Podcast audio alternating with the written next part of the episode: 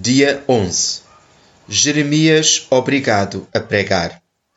Leitura bíblica: Jeremias 20, 1 a 18, Jeremias 21, 1 a 14, Jeremias 22, 1 a 30, Isaías 9, 6 e 7, João 11, 25 e 26. Alguma vez sentiu Deus colocar no seu coração uma mensagem que não podia deixar de partilhar? Por vezes essa chamada chega quando menos espera. Foi esse o meu caso quando a minha filha foi diagnosticada com síndrome de Down. Deus usou a sua vida para mostrar o seu profundo amor por todas as pessoas, independentemente das suas capacidades ou realizações. Os meus olhos foram abertos às deficiências do meu próprio coração e do coração da nossa cultura, para afirmar o valor de cada ser humano, porque são feitos à imagem de Deus. Eu sabia que Deus estava a levar-me a espalhar a palavra sobre como são perfeita e maravilhosamente feitas as pessoas com síndrome de Down.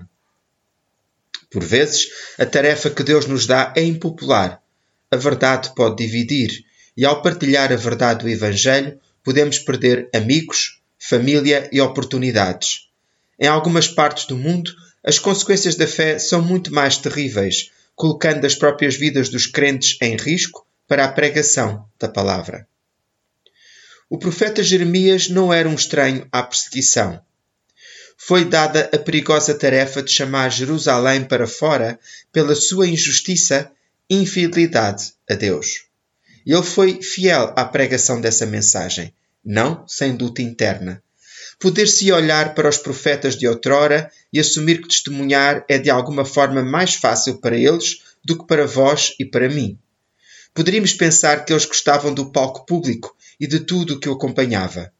Mas Jeremias deixa claro que fugiria da ribalta num segundo se isso não significasse fugir também de Deus.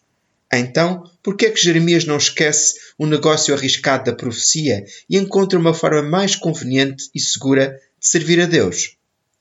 Jeremias é obrigado a falar porque, como ele disse, a mensagem do Senhor torna-se um fogo ardente no meu coração, calado nos meus ossos.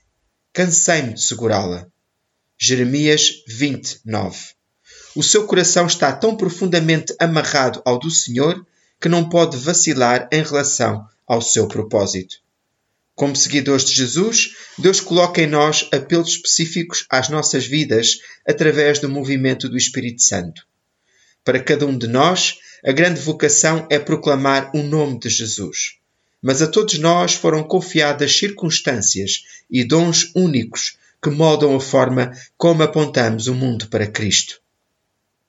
Qual é a chama específica que sente nos seus ossos? Estás a ser fiel para a proclamar?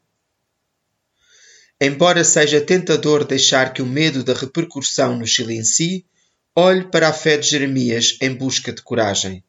Ele foi um homem que pregou uma mensagem perigosa e experimentou o desafio, mas sabia no fundo que não podia fazer nada menos do que isso. A razão pela qual Jeremias foi capaz de ser tão ousado não foi porque era forte ou especial, mas porque confiava que Deus é um guerreiro violento, que não podia ser detido.